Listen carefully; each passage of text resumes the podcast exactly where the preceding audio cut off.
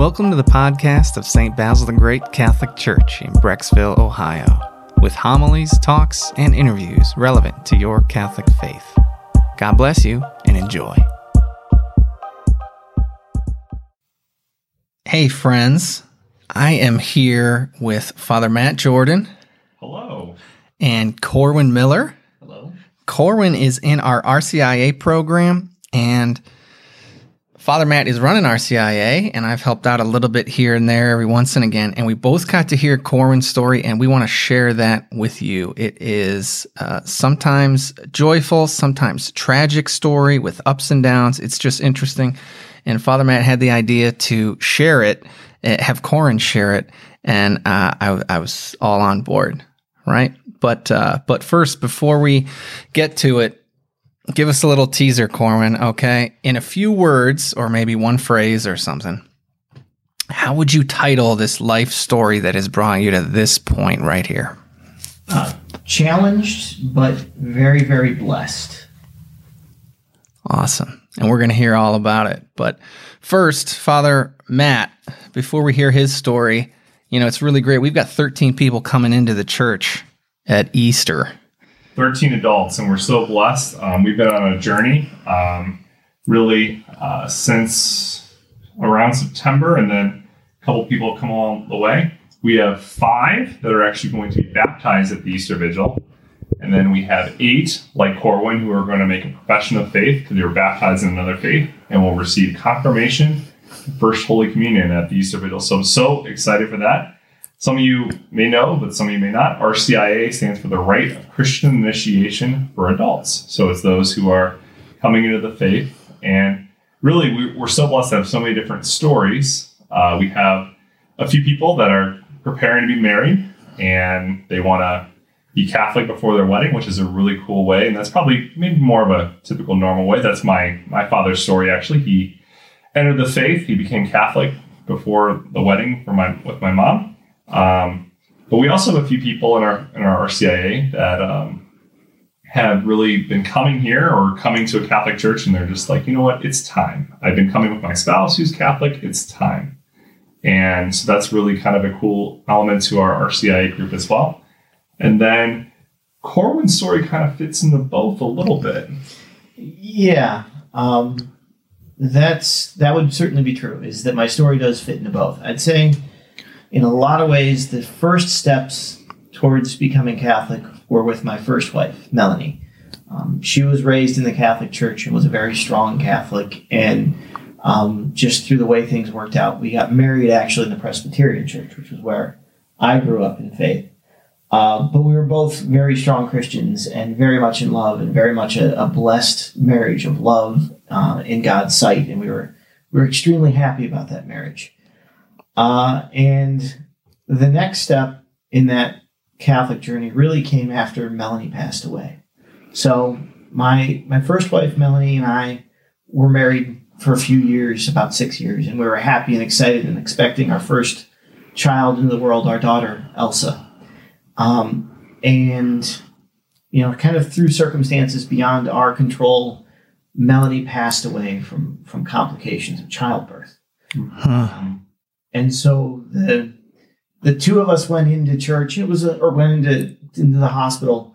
Um, it was a bit of a rushed experience in the hospital, but we came. We went in expecting to come out uh, as a family of three, uh, and I and I walked out of the hospital with just my daughter Elsa, uh, and uh, was setting up a funeral and everything else for my wife at the same time, and uh, it was very challenged, but it was also a blessed moment in that as I was going through all of this, God had everything I needed right when I needed it. It was a moment of, what do I do now? Oh, here's everything you need.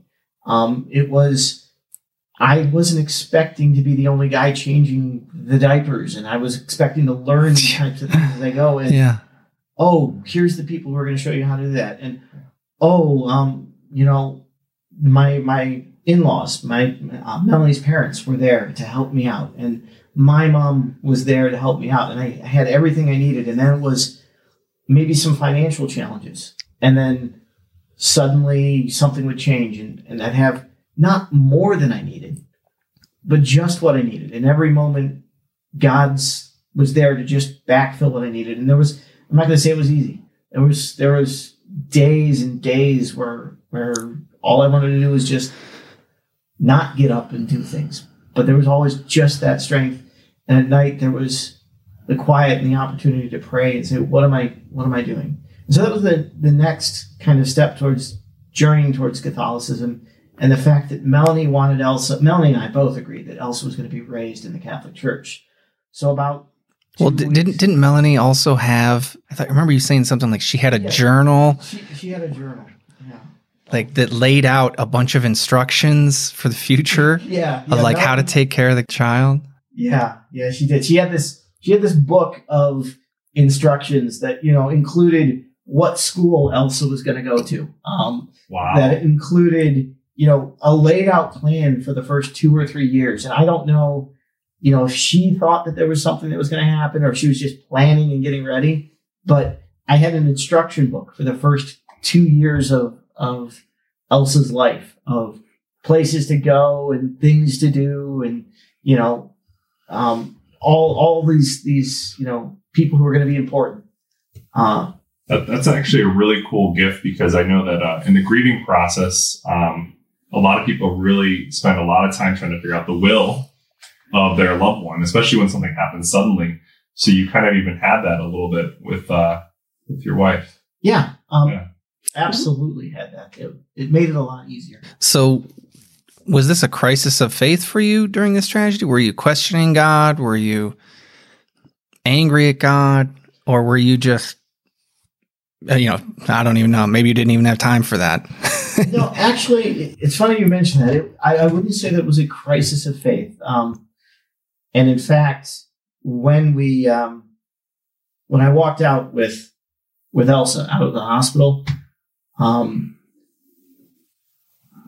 it was a I wouldn't say it was an easy. It was not easy, but actually the the first thing that I did before I actually went out of the hospital was took Elsa in her in her baby carrier to the hospital chapel, and just her and I. Wow. And I prayed with with Elsa right there in that chapel, um, because I shouldn't have had Elsa. Because what what should have happened with what happened to Melanie is I should have come home, and they both should have passed away. Hmm. But what happened was my mom was there and thought that there was something wrong and took Melanie to the hospital. And because of that, I had Elsa. Yeah. Um, so actually, even before we, we walked out of the hospital together, Elsa and I went to that little chapel uh, and then walked out from there. Hmm.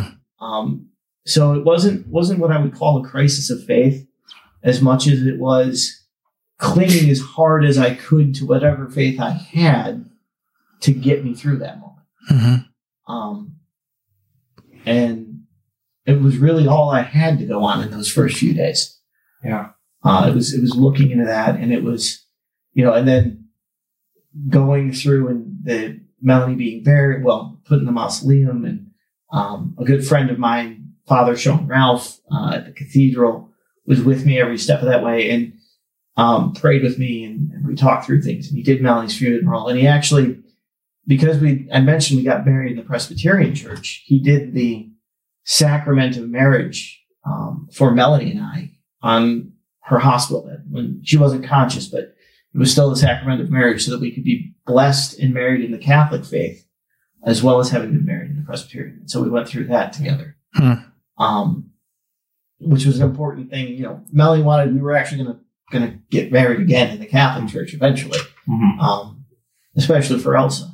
So we, we got that done. That was important. And I remember you telling me this, and again, um, so when I just kind of for knowledge, so I, I meet with everybody that's going to be in RCIA, and I kind of ask you, just tell me your story. And when I met with Corwin, I was just like, this is an amazing story. Um, I remember you saying something about after your wife had passed away, how you started coming here.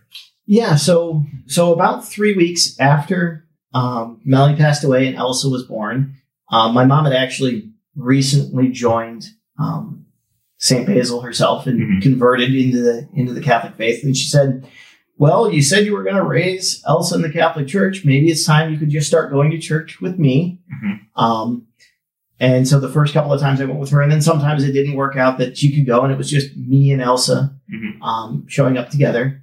Um, and it was about, I'd say, three weeks after that, Elsa and I started going to the Catholic Church together. Uh, and, you know, after a while, started to talk to some other people in the church and said, "Oh yeah, this is my daughter Elsa."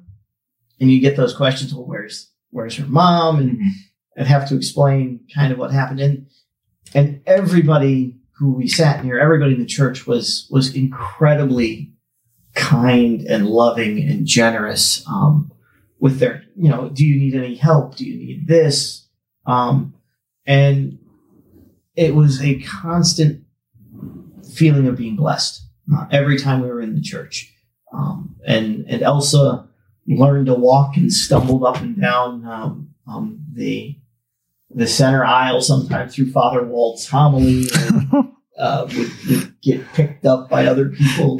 It was it was a it was a blessing. It was a I'm accepted here even though I'm not Catholic, and I can walk through a communion and I can get a blessing while holding Elsa, and we can get us both blessed and hmm and go through our and that's what we did. Um, and that's what we did together, her and I for well, her and then like I said, my mom would be there too a lot of the time, and Mhm. uh, we'd just be there, just the three of us, and listen to the homilies and learning to experience the Catholic faith that way. Mhm. Uh, and after seven years of, of doing that, uh, it, it became time to to join the Catholic faith um, or you know become a Catholic. Um, but in, of course, in between then, I, I met another beautiful woman, um, Kristen, and we got married in the Catholic faith in the cathedral.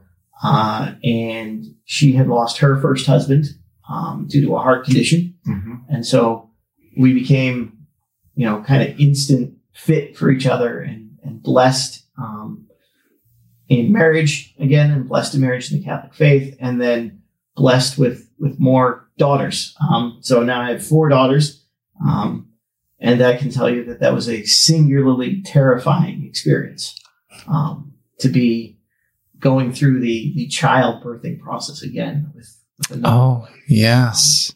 Yeah. and that was a um, another part you know again having to cling to faith and be like okay we got this this is this is going to go better this time and and there was a lot of i'd say if i was if there was an area where i, I had or a period of time when i was more afraid and more doubting i think it would be going into that Mhm. next childbearing experience Yeah. um, because now it was enough time to step back and think about it. But I, I had to spend a lot of time in prayer and say, okay, this is going to be something that works out. And it's okay. hmm There were some challenges through that, you know, uh, Oh, for for sure. me. Um, not as much, and Kristen too, but you know, she would she would say something like, "Oh, I don't feel well." I'm like, "All right, which hospital are we going?" to?" yeah. Take your pick. You have a list. Yeah. Right. Right. So And you had mentioned Father Sean Ralph. And how did you know him? You knew him growing up? yeah, Father Sean Ralph and I grew up together. He was he was my brother's best friend. Um, growing up through high school, and I hung out with him quite a bit too. Um, and yeah, he was he's always been a very good friend. Um, he's been the person who's kind of been in the background whenever I had a question about Catholicism. You know, Mm-hmm. call up Sean and be like, "So I understand my Protestant upbringing and the position here. What's the Catholic Church?" And, and somebody I could debate with and talk about and talk to. Yeah. Because you got, yeah. So you're around the same age. Yes. And so you were friends long before he was a priest. Absolutely. And he's, he just sort of pops up at a couple different points in the story. Yeah. Oh yeah. Um, he's he's somebody like I said. I I, I know and I trust. Um, but as a friend and then as a priest, and he was uh, he blessed, like I said, our marriage, um, Melanie and I's marriage. Um, he did the daughters, the three younger daughters, um, baptisms. Um, so uh, in the cathedral, and he did our wedding ceremony uh, in the cathedral. Mhm. Uh, and uh, you know, he he was also probably he was a big part in um, my mom becoming Catholic too, and Hmm. and actually um, when my dad got sick and was was dying of cancer, um, he went and he was the the person who prayed with my dad and who was with my dad through that process, even though dad was was never Catholic. So I think he might have had that last minute conversion experience himself. Um, my dad was Presbyterian, but he's he's been a friend and a spiritual kind of advisor, certainly for the for at least me myself and and that side of the family. So Wow, thank you so much. That's it's such a. I, this is now the second time I've heard this story all the way through. I've heard bits and pieces, um, and you. Uh, I love your sense of humor. You always bring it to the group. So, uh, tell me about your time when you were getting married, preparing to get married with uh, your second wife, with Kristen. Oh, that was that was a lot of fun. You know, it, it was a great time. I mean, we we went through. Uh, we had to go through the the uh, pre Cana again, Mhm. and so the pre Cana experience, which is a blessing. I mean, Yeah. you've got to actually actually go through it and understand, you know, what it is that you're getting into in marriage. Um, and but pre Cana too is a different experience. So that's for people who are on their their second marriages. Um, and so the two of us got in there, and there was a whole big class on why your previous marriage failed. And then they asked us to fill out paperwork. And we each wrote, they died, um, and turned it in, which I think kind of upset the direction of the class a little bit. Yeah. They're, they kind of looked at it, okay, they're, you know, because they're going through this, phase. they died. And then they looked at both of us like, yeah, we both lost our, our first spouses um, unexpectedly Yeah. Yeah. which which I think made some challenges for the for the people teaching the class. Oh, sure, sure. Um, it was fun to watch them change gears. The rest of everything went went reasonably smoothly. Yeah. Um, you know, we we had a beautiful wedding ceremony uh, at the cathedral. Mhm. Uh, it was it was you know if if you say that you know your wedding is the best day of your life, then I've had two best days of my life, and I think Kristen would agree that, that she had two best days in her life. And uh, and then we went over to to Cleveland Indian Stadium because we we love uh, baseball. And we did our our uh, our uh, reception, reception? there. Yeah. So Oh, I didn't even know you could do that. yeah, yeah, you can you can rent out a little space. In there. Oh, cool. So, listening to your story, one of the things uh, we've been doing at RCIA since the beginning in September is I asked the question, "What is your reason for joining the Catholic Church?" And I think it's uh, so we did it in small groups. I've done it throughout. We're going to do it a little bit more. Some of our people in RCIA love small groups. Some of us hated small groups. But uh, it's a really good question to see because you had seven years. So why why now? Why this year?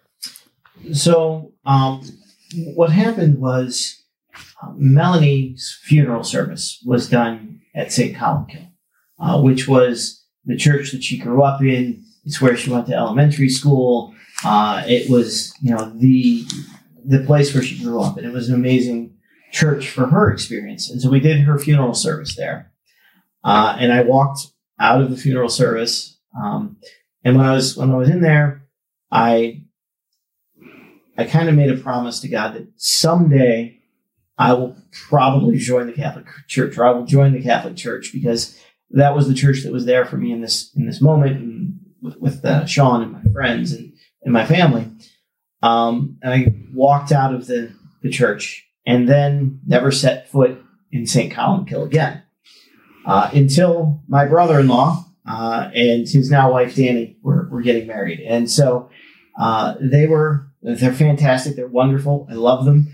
Uh, and they were going to get married at St. Columbkille, uh, and they didn't know that was where Melanie's funeral service was was at. But almost exactly seven years to the day, they uh, they asked me to be the best man in their wedding. And so the first time I was setting foot in St. Columbkille again was at that rehearsal before the wedding service. And then the next day was the wedding service. And uh, when I was in there and in that wedding service, um, and it, it, felt like I was called. I was called at that moment that now is the time for you to come and become Catholic. Uh, and it fit because if you look at at the Bible, seven is a very complete number. It's it's mentioned many times throughout, and suddenly I'm here seven years almost exactly to the day, and I'm feeling like it is time to become Catholic. Uh, and my wife, Kristen, who's very, very strong in faith as a Catholic, uh, has never pressured me to become Catholic, has never even, never even come up as a topic. Uh, but then after the wedding ceremony, the next day, said, you know, it's time for me to become Catholic. And she said, are you sure? Is this what you want to do? I said, yes, I'm sure. And, and yes, it's time. And then uh, I contacted you pretty pretty shortly thereafter Mhm. uh, to see if there was still RCIA classes going on and if I could join. And here I am. That's such a beautiful uh, story. And I think that uh, sometimes we like to believe that there's coincidences and things, but I think God really was giving you giving you a little message, a little nudge, and asking to say yes. And I think it's really cool. I love your your thing about seven being um, a perfect number in the Bible, and we could do a whole podcast on numbers in the Bible. There's lots of different numbers that mean a lot of different things. Um, seven was one of them, but also I just think seven years is also really good in the sense that on a human level, that allowed you to spend time to heal, to mourn. And again, I'm sure it's never going to be easy always. It's going to, still probably sometimes where you, uh, miss your wife, but to know that like this isn't just some knee jerk reaction to try to make it all okay. It's actually a decision that God has brought you to and that you really, uh, have almost, it seems like destined eventually to get there on a journey. Yeah, I would I would agree, and and it's it's been an amazing journey to this point. I've been blessed, you know, to have um, two two marriages that have been amazing and are still amazing and wonderful. I've been blessed with uh, my oldest daughter, Danica, which you know is is my daughter now with that was Kristen and Dan's daughter together, and I'm blessed with Elsa from Melanie and I, and and Charlotte and Eleanor, our two youngest daughters, um, that we were blessed with um, that we never really expected. You know, we were we were told we probably couldn't have children, and then Oh, really? poof, two more two more little girls. Um, So each you each had a daughter correct. from your first marriages. Okay. Yep. And they hit it off right from the start. Yes, they did. The, the first time we introduced Elsa and Danica to one another, they're just like that, perfect. Wow. We're sisters, and we get along now. Now today, of course, they're growing, Oh, sure, sure. so they're always they're always sisters. But uh, yeah. Yeah. the first time they were introduced, they were you know instant sisters. It- it- Yeah. so. And you guys are like, well, we're, we're, we're not ready yet there to uh, get married. Hold on. They were ready, and you were like, "Oh, we still want to do this dating thing." yeah, yeah. There, was, there was probably a bit of that involved. That was the second date they, they really met each other. And Oh, wow. was- poof. we're like, oh, okay, that went well. Yeah. Who who is um what's the little daughter that always is with you? So when we've done RCIA rights and things, who's the daughter that's that's usually with you? That's Eleanor. Eleanor, um, okay. That's our youngest. She is going to be two in a in a week. Um, so yeah, she's the one who's really attached right now. Um, hmm And then Charlotte is the next oldest one. She's she's three, almost four. Uh, and then Elsa, my daughter with Melanie, is seven. Uh, and Danica, uh, Kristen's daughter with Dan, is thirteen. So it's a Wow, it's a family. It's that's a, a family. Yeah. Yeah. it's a great experience. They're they're the most amazing daughters, all of them, um, and and really, like I said, I've been blessed with the most amazing lives. Mhm. Well, let me ask Did you have any hesitancies when you're thinking about joining the church? You know, you could look and, and hear stories or look at bad headlines and think, you know, this this this joint is just full of big old sinners, you know, and we got all these flawed humans. Was that did that play in at all to your decision? Um, I would say it, didn't really play in um, greatly. I would say the, the bigger challenge, I think, to me with joining or becoming Catholic was the you know, kind of the upbringing and the, the being raised in a Protestant church. And, you know, these are the things that Catholics teach. And then being able to go through the RCIA and understand and learn the things that Catholicism teaches and, and understand that it's truly, in a lot of ways, the same faith it's not the same, but it's the, the points are the same. But I would say that the flawed humans were all flawed. I mean, that's kind of the point behind church. Um, and I would say that there are always people who are going to use positions of power to abuse other people. That's just people. Yep. Um, No matter the organization. exactly. Yeah. Awesome. Very good. So we wanted to do this podcast for a couple of reasons. First off, because you have such a great story, and I, I'm so inspired again just hearing your story. I heard it uh, when I initially meet with people going to the RCIA. I kind of tell them, sit down and say, "Tell me your story. Tell me what's going on." And I ran up from hearing your story afterwards. I went upstairs, and Father Ryan was just trying to watch you at the end of the day. I'm like, Father Ryan, you have to hear this story about this guy. His name's Corwin, and he's really got a great story. And I think he kind of like, uh huh, yeah. I mean, I think he just wanted to watch probably his TV, but it's like, no, he to listen to my, listen to your story right then because I was so in awe of it then. Um, but I really also wanted a podcast because to ask for prayers from the St. Basil community for our 13 because um, they all have great stories. I can tell you, we could actually we could probably do a podcast with each and every person and seeing how God has journeyed them to where they are now. Um, and really, Lent is specifically a time for those who are converting from the very beginning. Um, we have evidence that Lent was a thing that was going on, but it was always originally tied with those who were becoming Catholic at the Easter Vigil. And then everyone else is like, hey, this is really cool. We should do this, this penance thing. So if you're going to the 1130 Mass, you've already probably seen the two Sundays of Lent. We had RCIA rites. Um, we're going to have the three scrutinies coming up the next few weeks. And uh, also, please uh, consider attending the Easter Vigil. Um, it's going to be a great time. 13 people coming in, including Corwin. And it's a beautiful time for conversion and watching God work. And 13 great stories of witnesses of who, people who have been journeying the faith that will be able to join our St. Basil community and the Roman Catholic Church. So, this is a time for all you listeners out there. Maybe you've been Catholic for 30, 40, 50, 60 years. It is a time for you to do the introspection, for you to renew your baptismal vows, and to recommit again and say, I'm here because God is amazing. And to Him be the glory. And He, even though I didn't earn it, He made me. And He gave me life, gave me so many blessings, blessings even during the challenging, tough times of life. And I can be more thankful for that. I can do a better job. I can reach out more. So, Lord, please make us those people you created us to be. And just look forward to that time when we're with Him in heaven because He did so much to open up those gates. And He's got a room for each one of us with each one of our names on it. And uh, so that is a time to just rejoice in the Lord who defeated death and can defeat anything that we could ever go through, as your story attests. And if you know anyone that wants to become Catholic, or you yourself, it's been a while, maybe you you're here all the time, and you're just like, I don't know, it's just not. Maybe maybe uh, next year's your year. Um, maybe it's the perfect year. Maybe God's going to nudge you. Maybe this is the nudge that God uh, wants to give you right now.